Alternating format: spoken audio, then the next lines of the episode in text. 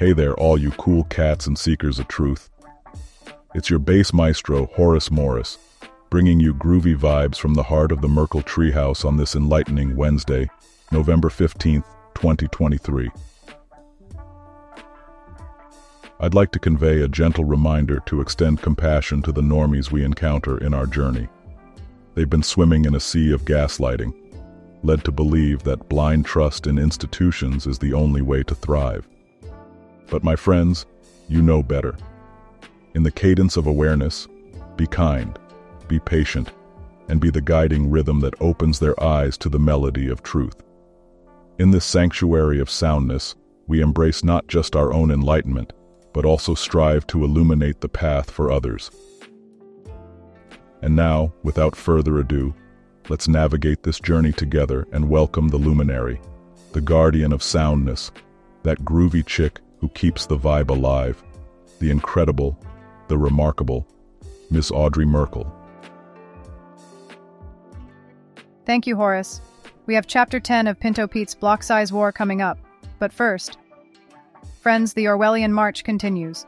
House Republicans stumbled in their attempt to defund the federal kill switch mandate for vehicles produced from 2026 onwards. This mandate allows technology to automatically disable a vehicle if impairment is detected. A troubling development, opening doors for corporate and government intrusion into personal movement. Ladies and gentlemen, always a pleasure to have the insightful Morton Anger with us. Morton, your perspective on this intrusive vehicle kill switch mandate? Ladies and gentlemen, buckle up because we're venturing into a future that might just redefine the way you experience personal freedom. Hidden in the labyrinth of the recent infrastructure bill lies a provision that, under the guise of safety, could reshape your relationship with your car. Imagine this. You've just bought a shiny new car. Excitement courses through you as you sit behind the wheel, ready to hit the open road. But wait, there's a catch. This car comes with a feature, or shall I say a limitation, a safety system that acts like a backdoor kill switch. It monitors and, here's the kicker, decides when and where you can drive. Your car, essentially, is on a digital leash. Now let's paint a picture of this future. You wake up on a beautiful Sunday morning, the sun inviting you for a road trip. You're all set to explore the winding roads, but there's a hitch. Your car doesn't agree. You've already used your carbon credit allotment for the week, according to the algorithm. No weekend joyrides without permission. And what about emergencies? Your kid needs to be rushed to the hospital, but your car insists you said something objectionable on social media. You're left pleading with a machine to grant you access to your own vehicle. The irony hits hard. We're talking about a scenario where you, the proud owner of a car, have to ask for permission to use it. Does it sound absurd? It should because it is. Now let's explore another crucial aspect of our lives our money. Picture this scenario.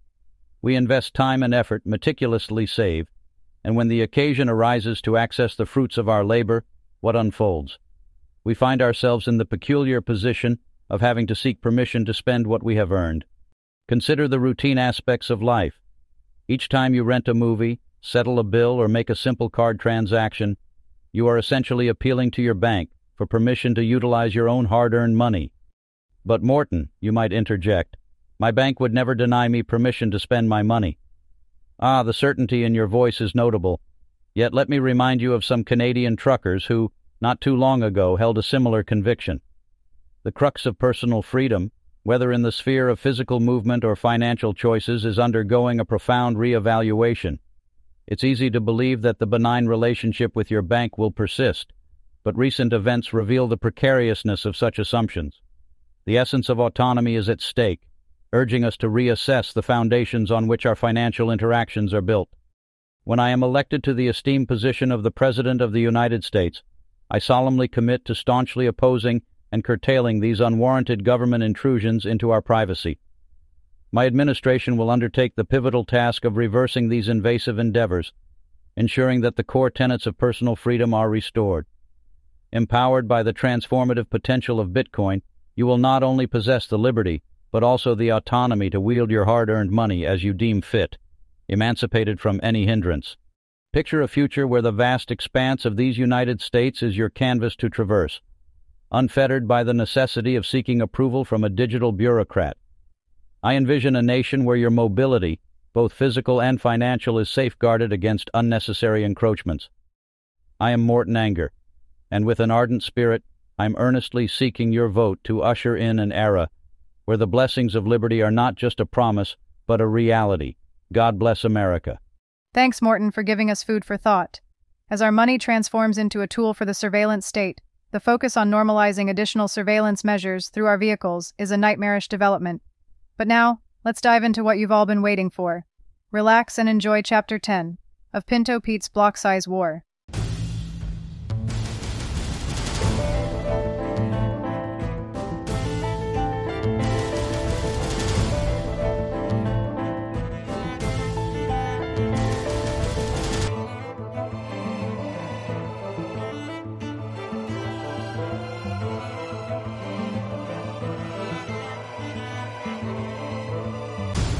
Chapter 10 The Litecoin Front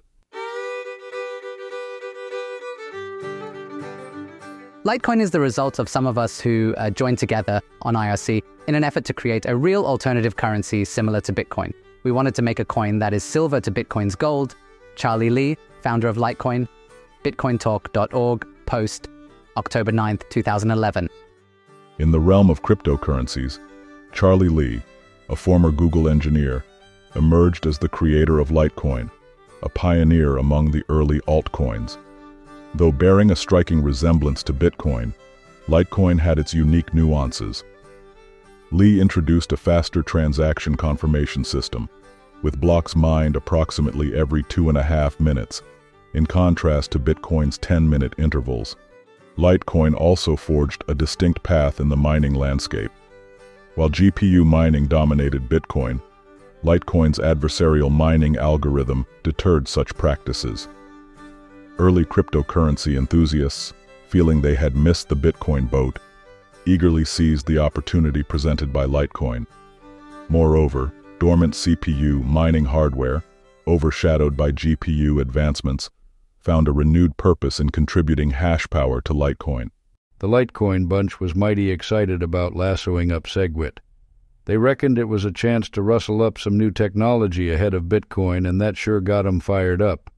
You see, the small blockers had a plan. By rolling out SegWit on Litecoin first, they aimed to prove to the miners that SegWit was the real deal, debunking all the tall tales the large blockers were spinning. They wanted to show that those supposed security issues with SegWit were nothing but hogwash. And so, on January 12, 2017, they let the SegWit soft fork ride into town on the Litecoin trail. As support for SegWit within the Litecoin mining community slowly gained momentum, the prospect of activation remained uncertain. By April 9, 2017, a campaign emerged advocating for a user-activated soft fork on Litecoin. This movement aimed to compel the activation of SegWit. Let me tell you about the User Activated Soft Fork, or UASF. This was no ordinary ride, let me tell you. Instead of relying on miners to wave their flags in support of an upgrade, users decided to take matters into their own hands. They saddled up with a client that would activate the new rules, miner flag or no miner flag, at a set time down the trail.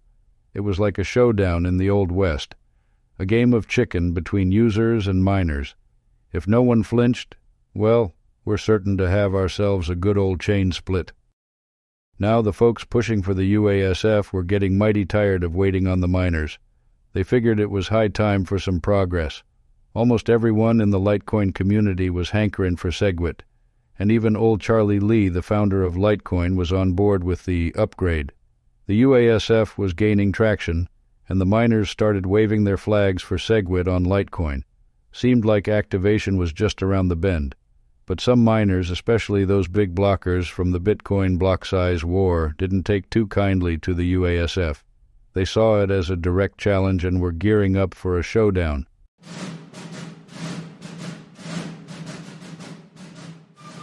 In mid-April 2017, an unforeseen event shook the Litecoin community. The hash rate witnessed an unexpected surge. Yet contrary to expectations, it showed no support for SegWit. Instead, it seemed poised to obstruct the activation, suggesting a deliberate strategy employed by miners in the unfolding dynamics of the scaling debate. Although I have my reservations about SegWit, I am a Litecoin hodler. If it is the most widely accepted path forward, then I am not opposed to it. But I am firmly opposed to the tactics being used by SegWit supporters, namely UASF, to push for its activation. If the supporters of these tactics are validated by seeing them succeed on Litecoin, then both Bitcoin and Litecoin become vulnerable systems prone to criminal manipulation. Jiang Zhuoer, blog post, April 19, 2017. Jiang Zhuoer, closely associated with Bitmain co-founder Jihan Wu, operated several mining pools, becoming a notable figure in the Bitcoin scaling conflicts. As the saga unfolded, it seemed the battleground had shifted to Litecoin, bringing forth strikingly similar arguments. Small blockers, aiming to trigger SegWit on Litecoin, intended to leverage its activation for Bitcoin. Large blockers, discerning this strategy, redirected their efforts to thwart SegWit on Litecoin. In the following days, a crucial meeting among Litecoin miners convened in China, which culminated in the Litecoin Global Roundtable Resolution on April 21, 2017. The agreement carried a commitment to activate SegWit, coupled with preparations for a block size limit increase once blocks reached 50% capacity. This move appeared to be a face-saving measure for the miners, activating SegWit while securing a vague promise for a potential hard fork. Despite its intent, the agreement revealed apparent contradictions. While initially asserting that protocol decisions should be made by the roundtable meeting, later statements suggested that the meeting process couldn't make decisions, and the Litecoin community retained control. These contradictions hinted at divergent views on governance within the meeting, attempting to appease both sides. Amidst these complexities, it seemed the miners had started realizing their diminished power, compelled to activate SegWit under the looming threat of a user-activated soft fork, a very real prospect in Litecoin. The miners, in this instance, had blinked. It was May 2017, and let me tell you, there was a whole heap of excitement in the air. Litecoin decided to pull the trigger on SegWit, and the whole town was buzzing. As the news spread like wildfire, the price of Litecoin shot up like a rocket. Some small blockers were crafty critters buying up Litecoin to pump up the price and paint a rosy picture for SegWit. And let's not forget, this was right around the time when funds were flowing into the whole cryptocurrency corral, thanks to the 2017 bull market. Now the small blockers, those savvy folks, started singing praises about SegWit. They pointed to the rising price of Litecoin, thumbing their noses at the naysayers who had been hollering about doomsday.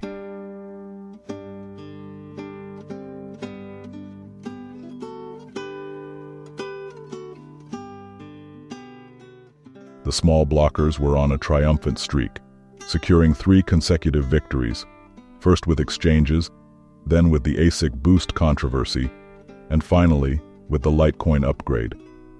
Emboldened by the success of the user-activated soft fork strategy in the Litecoin scenario, some small blockers were eager to capitalize on their momentum. In this phase of the war, the large blockers found themselves on the defensive. They had splintered into various factions, with disagreements over Craig Wright's identity, conflicting opinions on the viability of Bitcoin Unlimited, and a divide between those moving over to other projects and those remaining committed to Bitcoin. Conversely, the small blockers remained largely united, a crucial strength that had propelled them forward in the conflict.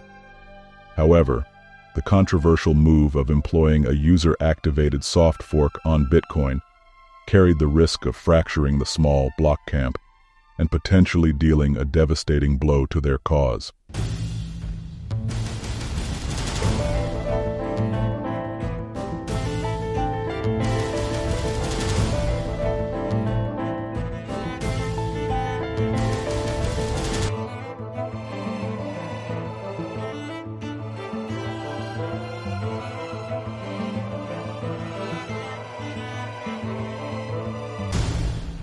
Don't miss Chapter 11 next Wednesday right here at the Merkle Treehouse.